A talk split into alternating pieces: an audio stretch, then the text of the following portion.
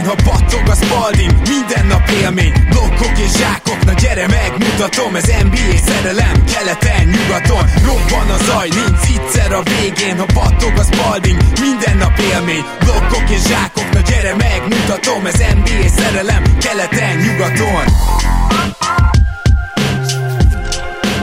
Éj jó! Szép napot kívánok! Ez itt a Keleten-nyugaton podcast, én Rédai Gábor vagyok, és mint mindig most is itt van velem Zukály Zoltán. Szia Zoli! Szia Gábor, sziasztok! Örülök, hogy itt lehetek. Vajon örülsz-e, hogy ilyen történelmi esemény után itt lehetsz? Hiszen tegnap Derrick Rose karrier csúcsot dobott, ugye 50 ponttal, és ráadásul konkrétan megnyerte a meccset, szinte mondhatjuk ezt a Wolvesnak, ami szerintem egy olyan esemény, amire, hogyha fogadnunk kellett volna egy két évvel ezelőtt, hogy ez megtörténik, hát nem tudom, mik lettek volna az otcok. Akár egy fogadóirodánál, de lehet, hogy nálunk még durvább van, nehezen elképzelhetőnek jött volna át ez az egész, mert hát Rose gyakorlatilag mi is sokszor el eltemettük, elföldeltük, koporsóba zártuk, és tényleg csak, hogy megegyünk a saját szavainkat, vagy megegyem én a saját szavaimat, azért próbálom ezt itt fokozni. Igazából, amit idén láttam Róztól, az ráadásul nekem már itt az 50 pontos teljesítmény előtt is biztató volt, annak ellenére, hogy még mindig nem ment annyira a dobás, de hát jobban nézett ki, főleg mozgásra, ott nagyon határozottan, a évek óta a legjobban néz ki, és most megkapta a lehetőséget, ugye Jimmy Butler nem tudjuk pontosan, hogy miért, csak sejtjük kiült, illetve Tík sem állt rendelkezésre, és hát kezdett 50 pont, győzelem, micsoda hollywoodi sztori. Nem tudom, mennyire kell megennünk a, a hollót, ahogy kint mondani szokták. Szerintem azzal még várhatunk. Most nem mentegetni akarom magunkat, ugye mindenki tudja, hogy nem vagyunk hatalmas rossz fanok, én legalábbis semmiképp, de azt gondolom, hogy, hogy akkor kell majd igazán megsütnünk és feltalálnunk azt a hollót magunknak, hogyha, hogyha le tud hozni egy ténylegesen bounce back szezont, mert azt gondolom, hogy azt te sem mondtad soha, hogy bár lehet, hogy mondtuk egyébként, hogy, hogy az ő NBA karrier, érdemi karrierjének vége az NBA-ben, úgyhogy végülis, ha igen, ha ebből indulunk ki, akkor valóban. Akkor lenyelhetjük ezeket a szavakat. Én, én szerintem mondtam ilyet, hogyha nem is mondtam, akkor gondoltam. Úgyhogy emiatt elnézést kérek a rossz fanoktól. Tök jó, hogy, tök jó, hogy van egy ilyen, nyilván ez egy, ez egy ilyen feel good story, független attól, hogy mit érzel a, a játékosról, meg mit gondolsz az emberről. Én Derrick Rose-ról az emberről nem gondolok túl sok jót. Azt gondolom, hogy nagyon sokszor bebizonyította, hogy, hogy egy nem túl intelligens és nem is feltétlenül eh, mindig jó indulatú játékos, bár eh, hozzáteszem, hogy, hogy azért ő inkább naív sokszor, és, és nem feltétlenül nincs benne semmi maliciousness, vagy nem, nem malíciózus, hogy mm-hmm. ilyen nyelvtanvat hozzak. Belfér. Én, én, én soha nem értettem a Derrick Rose jelenséget úgy, úgy egyáltalán szerintem túlértéket volt az MVP szezonja, azt gondolom, hogy masszívan túlértéket volt, ugye erről sokat beszéltünk már, hogy egy olyan szezonban nyert az MVP-t, amikor hát advanced terén nem igazán volt impactja, és egy, és, a, és egy csapat egyetemen azért nyert 60 plusz meccset, mert a liga magasan legjobb védekezése az övék volt, meg Dengés Noah. Így van, és, és ami a plusz-minus statokat is illeti, hát nem volt rossz, túlságosan uh, impactelteli játékos is, is az a szezon ugye egyáltalán, de mindegy vonatkoztassunk el ettől. Azért a Knicks-ben ő megint kezdte megmutatni pár éve 16-17-es szezon alatt, hogy talán még lehet ebbe valami. Például 87%-kal büntetőzött abban a szezonban, azzal, ami egészen szenzációs volt. A midrange jumper is visszajött, a triplája természetesen nem, de hát ugye azt tudjuk, hogy az igazából soha nem lesz, én azt gondolom 33-34%-osnál jobb, és ez is a legjobb szezonja, ami hozzáteszem, mert ugye a karrier átlag az, az 30% alatt, ami borzasztó. Ettől függetlenül tök jó, tök jó, hogy van, és tök jó, hogy szeretik a szurkolói, még mindig hűségesek hozzá. Én inkább miatt örülök ennek a dolognak, ugye az én érzelmeimet egyébként nem igazán fűti fel ez a dolog semmilyen irányba. Talán egy kicsit olyan irányból megközelítve lehet szerintem a nem rossz rajongóknak is nagyon örülni. Ez nagyon jó, amit mondtál, hogy a szurkolóik miatt, de talán egy kicsit úgy is, hogy hát ha még újra tudja ilyen súlyos sérülés sorozat után a karrierjét írni. Mert hogy ugye ez a Derrick Rose, aki most 50 pontot dobott, ez nem a korábbi Derrick Rose-hoz, hanem körülbelül a Prime Tony Parkerhez hasonlította ez a meccs, ezen a meccsen, ami lehet, hogy még sokkal nagyobb dicséret is, és hogyha ez lesz a játéka, és esetleg tudna még nem pár 50 pontos meccset nyilván, de tudna még pár hatékony scoring meccset betenni a közösbe, úgyhogy idén az asszisztok azért jönnek neki, azt tegyük hozzá. Hogyha esetleg a triplája mondjuk nem 30% alatti lesz, hanem legalább valami elfogadható ebben az idényben, akkor legalább annyit kijelenthetünk, hogy újraépítette magát ebben a szezonban. Tegyük hozzá, hogy Tibodó szinte első számú bakancslistás projektként kezeli ezt a dolgot, tehát hogy ő tényleg mindent megtett Derrick Roseért, és ha ő nincs, akkor ő most valószínűleg Kínában pattogtat, úgyhogy azért ez is nagyon-nagyon sokat számít, és ő nagy köszönettel tartozik Tibodónak, ellentétben a Minnesota timberwolves de ebben most nem menjünk bele, mert ugye a mai elemzésünk az egy, egy csapatról fog szólni. Természetesen kicsit bővebb lesz, mint az Overreaction, és egy kicsit filozofálunk is, de előtte agy említsem meg, hogy ennek az adásnak is van egy különleges támogatója, a Gaminator app, ugye telefonos applikáció, leszedhetitek iOS-ről, leszedhetitek Androidról, és a slot platformok rajongóinak nyújthat fél egy órás, vagy akármilyen hosszú szórakozást, akár utazás közben is, úgyhogy töltsétek le, próbáljátok ki. Hát igen, a Houston Rockets lesz a mai témánk, mert hogy szoktunk ugye, hát nem ennyire hamar, de szoktunk a szezon eleje felé pánikgombos adásokat tartani, és őszintén szólva nyilván hat meccs után nem beszélhetünk még pánikgombról, nem beszélhetünk még arról, hogy most feltétlenül megítéljük egész szezonra a csapatot, de a Houston már pánikol. Tehát Houstonban már sokan pánikolnak, nem nekünk kellett megnyomni ezt a gombot, és arra próbálunk fényderíteni, hogy miért, illetve mi van, ahhoz, hogy én a saját kis teóriámat ezzel kapcsolatban előadjam, az tényleg nagyon messziről kell indulnom, úgyhogy mielőtt ennek neki kezdek, és azt is majd megpróbálom inkább több részletbe, arra kérlek Zoli, hogy először arra a kérdésre válaszolj, hogy most érdemese pánikolni, vagy érdemese súlyos következtetéseket levonni ebből az egy-ötös rajtból? Én azt mondanám, hogy lehet. Mármint, hogy lehet következtetéseket levonni, és lehet, hogy érdemes súlyosabb következtetéseket is levonni, mert a jelek azok nem mutatnak jól. Hogyha folytatódna ez a szezon, akkor később mondhatnánk, megint egy angol mondásat hozzak, ugye, úgyis nagyon sűrűn megtörténik, de ez valahogy ilyen signs were on the wall, vagy, vagy nem, the writing was on the wall, és ezt, ugye ezt akkor szokták mondani, amikor visszagondolnak egy pontra, egy pillanatra, egy eseményre, és bizonyos körülményeket, bizonyos körülményekhez kötik hozzá a később megvalósuló dolgot, ugye egy retrospektíve, és most az a fal szerintem az nem üres, és ott vannak nagyon komoly problémák, nagyon komoly figyelmeztető feliratok, ha így fogalmazhatok. Az egyik Carmelo Anthony, teljesen egyértelmű. A másik szerintem a csapatkémiának a, talán az inkonzisztenciája, hogyha ez van jelen pillanatban, azt gondolom, hogy lehet, hogy ez van. Gordon ugye pocsék formában van. Visszamehetünk, és, és lehet, hogy ugye akkor ez is adott esetben Carmelo Anthony is visszavezethető, és ugye a védekezés, ami egyértelműen a, a legnagyobb probléma. Hozzátéve azt is természetesen, hogy azért nem is voltak teljesen egészségesek eddig, és a messze legjobb játékosuk azért kiült, ha jól tudom, már három-négy meccset. Igen, azt hiszem hármat. Hát igen, szóval én ahonnan ezt az egészet elkezdeném, hogy alapból nagyon-nagyon bullshitnek, kamunak, semmit mondónak hangzottak azok a nyilatkozatok, amik az elmúlt két napban jöttek, például Carmelo Anthony-tól is, de egyébként többen is nyilatkoztak Houstonból, mondván, hogy hát meg kell találnunk a groove-unkat, swaggerünket, ugye ez egy nehezen lefordítható szó, tehát ez az ilyen menőségi faktor, vagy nem is tudom, az a, az a magabiztosság,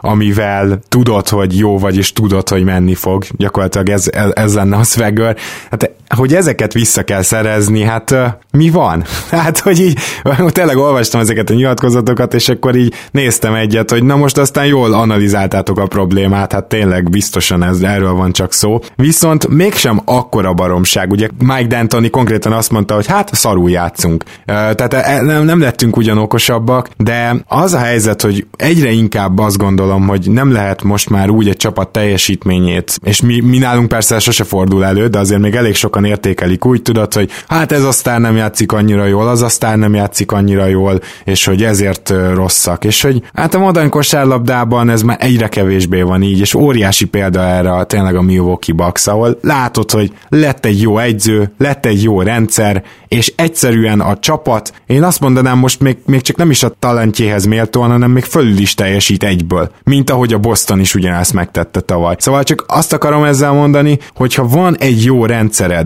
ha amellé még vannak sztárjátékosaid, és ez a kettő együtt jelen van, akkor bizony az alapján már egy nagyon-nagyon komoly teljesítményt érhet el egy csapat, és sőt, azt gondolom, hogy az összes talentet felül is múlhatja akár. Na most ez az, ami Houstonban tavaly kicsúcsosodott ugyanis Mike D'Antoninak volt ez a rendszere. Volt egy jó egyző, aki odaadta a jó rendszert, és ugye volt egy jó defenzív egyző, aki nem Mike D'Antoni, hanem uh, sose bírom kimondani a nevét, de majd odaírom a podcast alá. Szóval a védekezésre is voltak uh, jó sémáik. Ráadásul egészen egyedi, mert ilyen mértékű switchinget ugye gyakorlatilag egyik csapat se hozott. Azon kívül a Dentoni offense-t uh, annyira a csúcsra járatták, hogy utána már variálni kellett, és ez a variáció ez úgy jött, hogy van három, bocsánat, kettő elit, és egy jó, egy egyeződ, és kettő-kettőt is természetesen ők indítanak. Az volt a rendszer gyakorlatilag, hogy, hogy ők minél jobb scoring helyzetbe kerüljenek, ugye Paul, Harden és természetesen Gordon. Nagyon nehéz ezeket a kettő-kettőket tényleg úgy megcsinálni, hogy, hogy egyáltalán váltson az ellenfél feltétlenül. Tehát ugye ezt folyamatosan kereste a Houston tavaly is. Ehhez kellett Harden és ehhez kellett Chris Paul, ez önmagában nem volt elég a rendszer. Viszont ami nagyon figyelemre méltó, hogy amikor vagy Chris Paul ült, vagy Harden ült, a Houston akkor is nyert.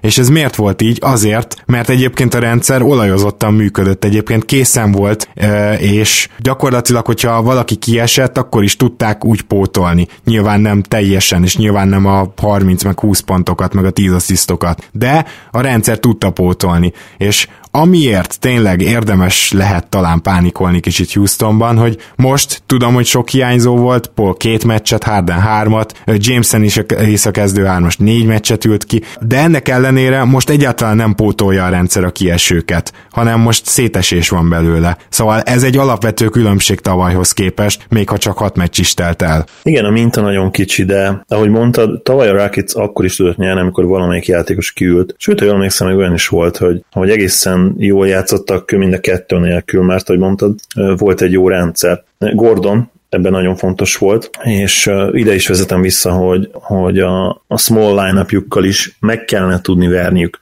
olyan csapatokat, akiktől kikaptak, és az, hogy ő ennyire borzasztóan formán kívül játszik, ugye, például 30%-kal dob a mezőnyben és 23%-kal triplázik, ez azt is jelenti, hogy az egyébként is foghíjas keretnek még nagyobb terheket kell cipelni. Amikor, amikor ezek a transition védekező possessionok vannak, akkor nyilván Anthony szerepe megint leértékelődik, nem is tudom, melyik szót használom, felértékelődik, vagy leértékelődik, hogyha hogy impactre gondolunk, akkor felértékelődik, hogyha az egyébként talán még jelenlévő bármilyen mértékű hasznossága, akkor az pedig leértékelődik. Gyönyörű gifet láttunk a valamelyik nap ebből, amikor hát mondanám, hogy próbált visszaszaladni, de hát ez se igaz, feltartotta a kezét gyakorlatilag, és csoszogott vissza, úgyhogy mellette bevitték zicserre, és még az, azért, azért volt extra szomorú a dolog, mert tényleg úgy is próbált csinálni, mintha ő effortot adna, tehát ebben azt, ha jól emlékszem, Derek Fisher volt, volt a legnagyobb, hogy felgyűrte a gatyáját, és tényleg, ha megnézted az arckifejezését, mindig úgy tűnt, mintha ő extra effortot adna, közben meg azt kerülte meg őt egy idő már, aki csak akarta tényleg, úgyhogy a vicces volt ez az Anthony szituáció. Maga az, hogy ő hogyan játszik, és milyen impactja van Rakicra nézve, azt gondolom, hogy az nem vicces. És talán kicsit igazságtalan, hogy már most őt kiáltják ki ugye bűnkbakként, de, de ez fog jönni, és hogyha nem tudnak hirtelen meccseket nyerni, és egy, egy jó winning streakre rákanyarodni, akkor, akkor még több ilyen cikket fogunk látni. És lehet, hogy nem lesz teljesen fair, de egyértelmű, hogy hogy a balhé nagy részét ő fogja elvinni. Igen, én szerintem ezt tökéletesen megfogalmaztad, és nagyon egybe is vág azzal, amit mondtam, hogy uh, nyilván nagyon ilyen szexi úgy kiértékelni egy csapat szenvedéseit, hogy na akkor ráhúzzuk valakire a vizes lepedőt, miközben nem csak az egyének teljesítenek rosszul, hanem ők most csapatként is rosszak. Tényleg nem is érdemes megnézni, de azt hiszem 25-ek védekezésben meg támadásban is, tehát ezeket a dolgokat azért nem érdemes megnézni, mert egyszerűen ez nem az a Houston Rockets, és mégis az valahol, mert például pace-ben ugyanott vannak tempóban, ugye az kb. middle of the pack a, a közepén, aztán uh, ugyanúgy viszonylag kevés labdát adnak el, tehát hogy hasonlót próbálnak játszani, csak ami az egyik fő probléma, az az, hogy tavaly magasan a második, hogyha szabad így fogalmazni, legjobb TS-sel dobtak, idén például ez 28 Hát na, itt már meg lehet fogni a problémát, csak erre meg rá lehetne mondani, hogy jó, most épp nem esnek be a dobások. Hát az a probléma, hogy ez a rendszer, ez ezt nem bírja el, és ez nem a rendszer hibája, hanem egyszerűen Chris Paul és James Harden és bizonyos fokig Gordon is ennyire jó volt, ennyire rájuk van építve, hogy ugye azt mondjuk, hogy Chris Paulnak van esetleg egy gyengébb shooting nightja, akkor is megvan az Impact Hardennek, meg gyakorlatilag szinte nem volt gyengébb shooting nightja, hogyha azt vesszük, hogy egész meccsen át szenvedett, azt valószínűleg az egy kezünkön meg tudjuk számolni az előző szezonból. Azt is, amit mondtál, hogy kiesésnél uh, mi a helyzet, hát szerintem mondjuk Chris Paul-t itt elő lehetne venni, hogyha már tényleg játékosokkal is akarunk foglalkozni, mert Chris Paul például az előszezonban volt, én láttam azt a Memphis elleni meccsét, hát emberről dobálta a triplákat, de tényleg a könyökkel az arcában. Na most neki például ilyen szempontból a dobás egyáltalán nem megy, és engem az érdekel nagyon, hogy vajon miért nem térnek ilyenkor egy kicsit vissza, nyilván az egész csapat tudja,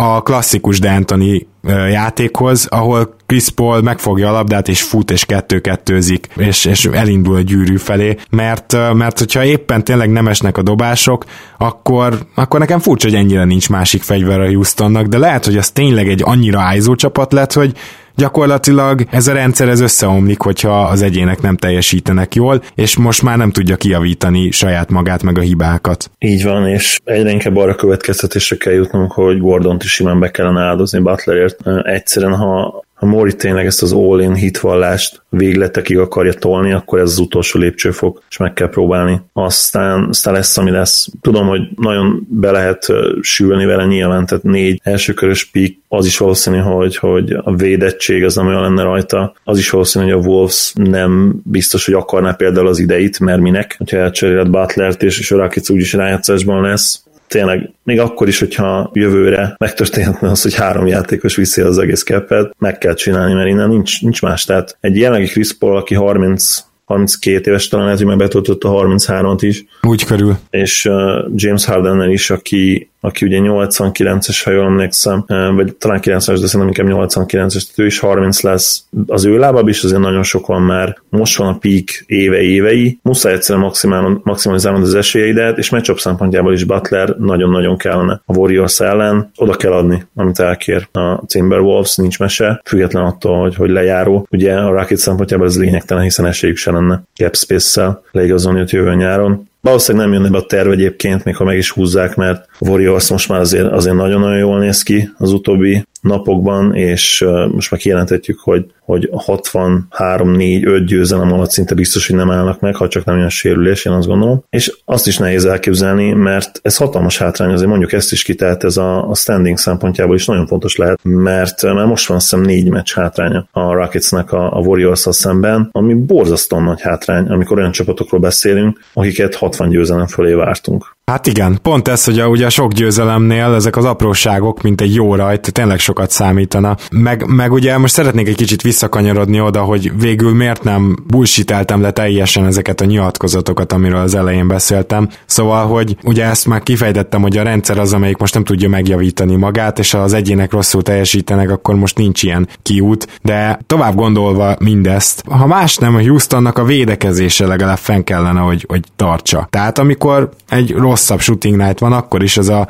tavalyi, azt hiszem hatodik, vagy nem is tudom, lehet, hogy top 5-ös védekezés. Hát annak azért most tartania kell, és ugye az se tart, és ennek az egyik fontos faktor a Carmelo Anthony játszatása, ez kétségtelen. Azért itt mást is lehet mondani. Például az, hogy lehet, hogy a liga is elkezdi megtanulni azt, hogy az ilyen all-switch defense-eket hogy lehet büntetni, és hát rögtön az első meccs erre óriási példa volt. Tehát a Pelicans az gyakorlatilag minden váltást így megbüntetett amint váltott a Houston, és amint így kedvezőbb matchup volt a pelicans akkor nem próbálták tovább passzolni, hogy majd kijön egy tripla, meg nem tudom, hanem szépen Anthony Davis, meg Nikola Mirotic teljesen kicsinálta őket meg egyébként Randall, meg egyébként uh, akkor ugye azon a meccsen Moore-nak is ment, meg Holiday-nek is, tehát ott aztán tényleg elismerem, hogy nagyon jól dobtak, és minden sült, de az teljesen egyértelmű volt, hogy arra építették fel a meccs tervet, hogy támadásban minden ilyen switchet megbüntessenek, és az is nagyon érdekes, hogy Kapellának sincsen, főleg védekezésben, mert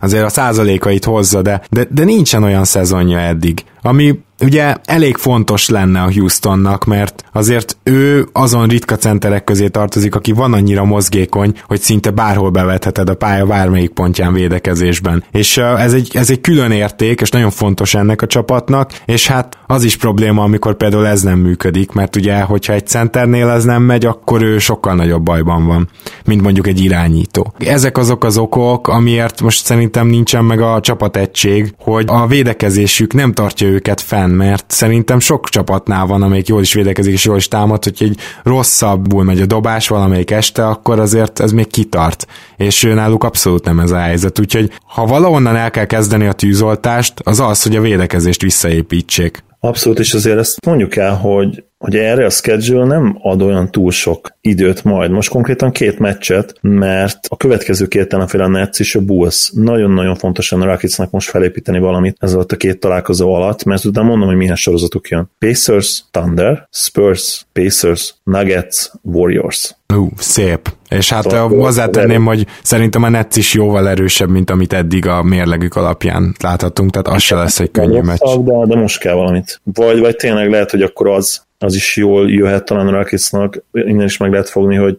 hogy a konkurencia nagyon erős lesz, és tényleg ilyen do or die meccsek lesznek ezek, mert ha ne adj Isten mondjuk ilyen, ilyen 2-10 vagy, vagy 2 vagy, vagy 3-11-12-es mérleggel kezdenének, hát a playoff nyilván nem, mert az meg lesz, tehát az nem forog veszélybe, ha csak nem dől ki Paul, vagy sőt szerintem lehet, hogy Paulnak mondjuk ilyen 30-40 meccsre lehet, hogy Hardennek az egész alapszakasz, ki kellene dőlnie, de az biztos, hogy elúszhat az első két hely, mert a Warriors és a Nuggets nagyon megy. A Nuggetsbe én még nem vagyok teljesen biztos, hogy ők idén 60 győzelmes csapat lehetnek, bár úgy kezdtek. A támadásuk még nyilván sokkal jobb is lesz, hogy a védekezésükben azért nem lehetünk teljesen biztosak, hogy az megáll, de, de akkor is nagy előny, tehát valamit muszáj, muszáj csinálniuk, és nem mondhatják azt szerintem, hogy, hogy a mérleg az nem számít veterán csapat vagyunk, tudjuk, hogy hogy kell nyerni a play ban tavaly majdnem ott voltunk a döntőben, mindenkinek rohedli tapasztalata van, ez, ez nem, nem lehet így szerintem.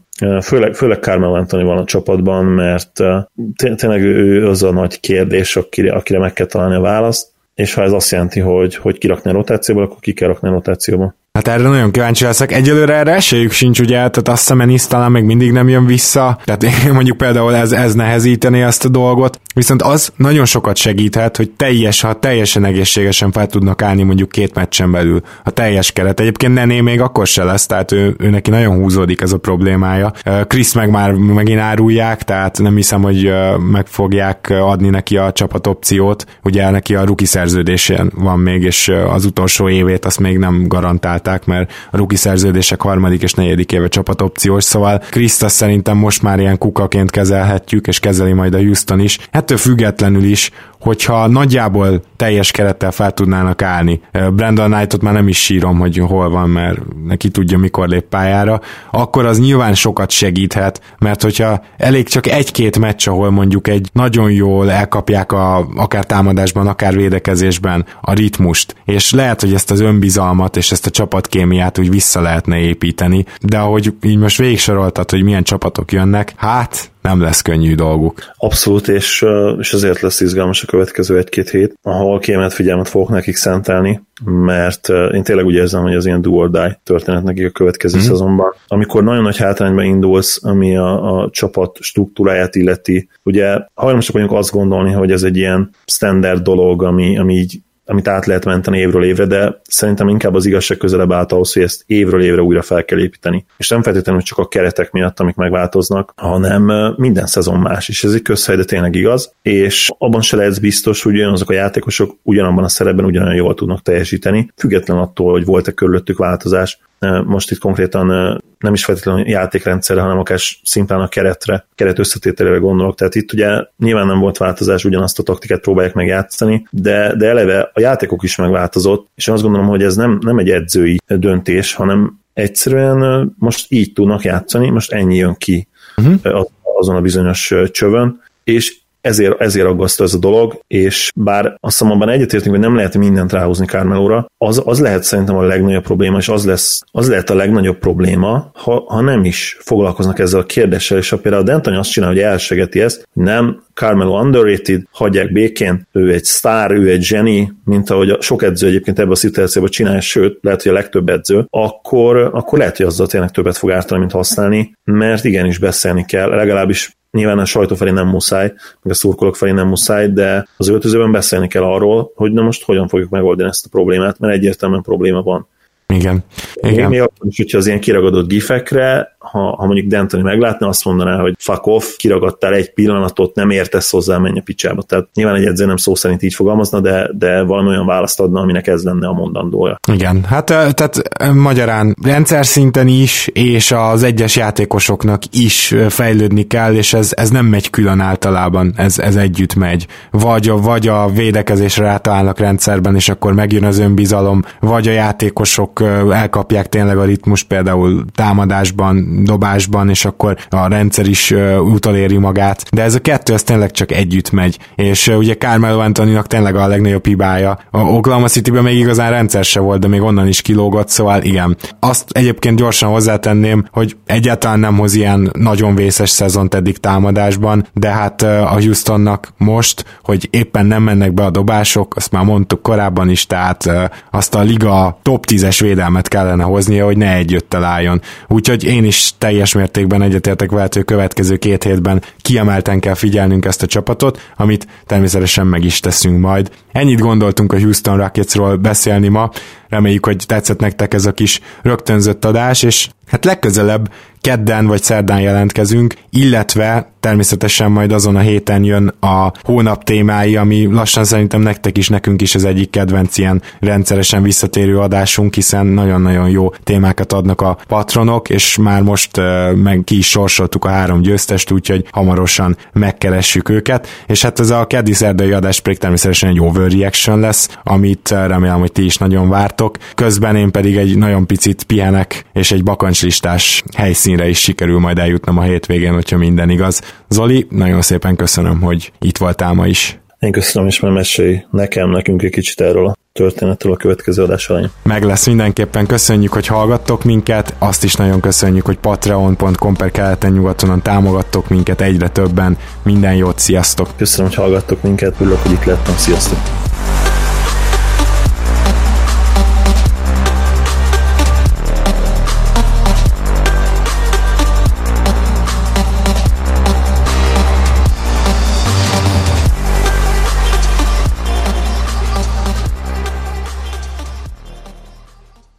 Ha más podcastekre is kíváncsi vagy, hallgassd meg a Béton műsor ajánlóját.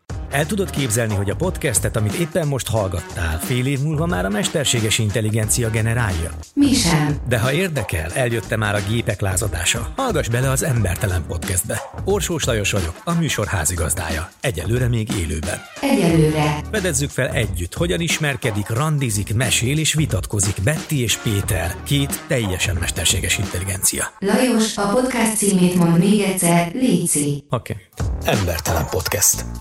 Ez a műsor a Béton közösség tagja.